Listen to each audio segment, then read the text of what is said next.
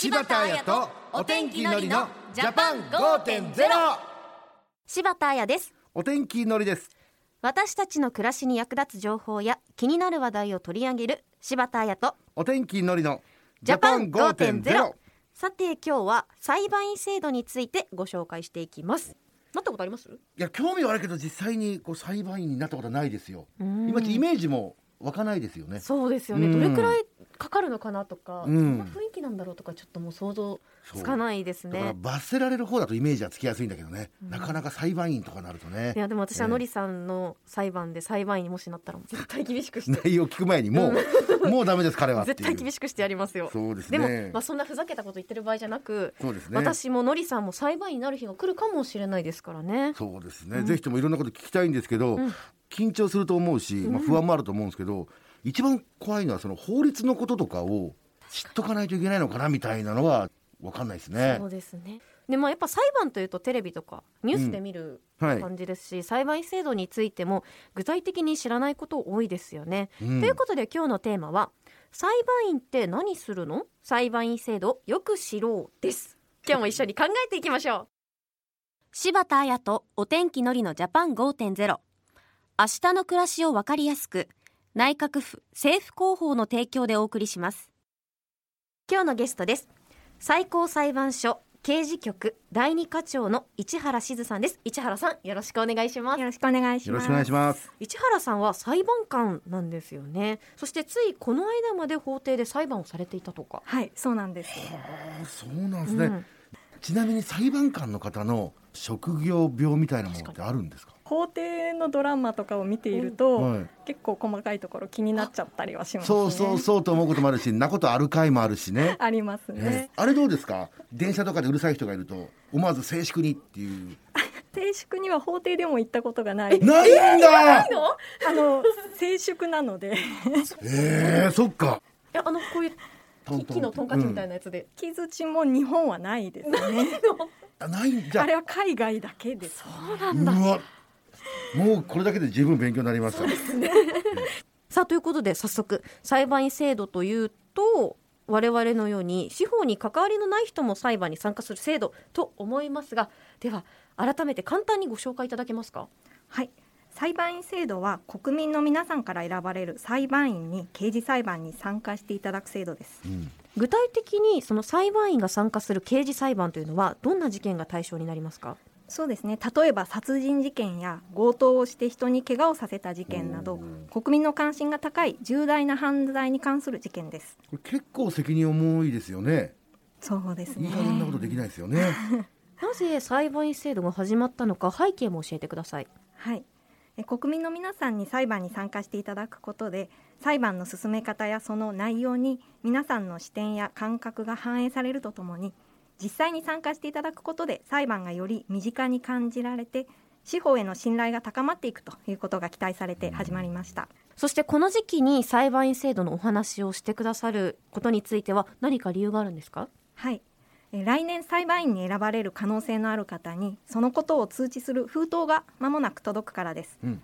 毎年11月中旬に通知をお送りしています今あのサンプルをはいあります。お渡ししているんですけれども。裁判員制度って書いてありますね。はい。最高裁判所って書いてある。すごいね。これだけ見たらちょっと慌てちゃいますうん。ねどれだっけ？みたいな。しかもなんか分厚いしみたいな、ね。これは見逃すことはないね。うん、今回はこの封筒が、えーおよそ23万6千人の方に届きます、うん。今も手元にあって、うん。まあお弁当くらい。ちょっと小さいかな？普通の封筒いつもの書類が入ってる封筒よりは、うん。このよくわかる裁判員制度極めて冊子あとあと書類が入っていますね。あと返信用の封筒も入っていますが、まあこれ確かに目立ちますね。ちなみにクリーム色の封筒が目印ですよ、うん。皆さん。ちなみになんですけどこれはえ誰でも裁判員になる可能性っていうのはあるんですかね？はい20歳以上で選挙権のある方なら原則どなたでも選ばれる可能性があります。うん。この封筒が届いたおよそ23万6千人の方々は必ず裁判員になるんですか？いえそうではありません。この通知は来年2月頃からおよそ1年間裁判員になる可能性があることをお伝えするものです。なるほど。可能性があると。はい。ですので封筒が届いた段階ではすぐに裁判所にお越しいただく必要はありません封筒には裁判員になれない職業についているかどうかやこの段階で事態を希望されるかどうかなどのご事情を記載していただく書類も同封しています。これ慣れない職業ってあるんですけどこれ僕お笑い芸人なんですけど裁判員になれます？あもちろんです。なれるんですね。はい。あの裁判員になることができない職業としては例えば国会議員や司法関係者自衛官などが挙げられます。じゃあ本当にランダムに送ってるってことなんですね。ね。そうなんだね。選ばれたら頑張りましょうねのりさん。もうやるっきゃありませんね、まあもちろんやりますよ、うん。やるんですけどもちなみにあの先ほどねえ事態を希望するかどうかを確認するとおっしゃっていましたが事態もできるんですね。はい。70歳以上の方や学生のほか例えば子育てや介護でお忙しい方などは辞退することができます。仕事が忙しいっていうのは事態の理由にはなるんですか？いえそれだけでは辞退できないことになっています、うん。そうなんですね。となるとどんな状況なら仕事が忙しいという理由で辞退できますか？重要な仕事があってご自身が処理しなければ事業に大きな損害が生じる場合には辞退が認められます、うん。となるとその人がいないと仕事にならない代理もいないというケースでないと仕事を理由には裁判員辞退できないということですか？え基本的にはその通りです。ですので柴田さんが辞退をご希望される場合には例えばラジオの収録の予定があって変更ができないなどといったうん具体的なご事情を伺うことになります、うん。もちろんスケジュールの調整が可能であればぜひ参加していただきたいと思います。もちろん。ではここからは実際に裁判員として選ばれるまでの流れも教えてください。はい。えまず刑事裁判の事件ごとにくじで裁判員候補者を選びます。うん。選ばれた方にはおよそ2ヶ月前までに裁判員裁判の日程などが書かれたお知らせが届きますこの段階で改めて事態のご希望をお聞きして事態が認められた場合には裁判所にお越しいただく必要はなくなります。はあ。で辞退せずに候補者として進んだ場合はどのような流れとなるんですかね？裁判員の選任手続きの当日に裁判所にお越しいただいて予定されている日程にご参加いただけるかどうかなどを改めてお聞きします、はい。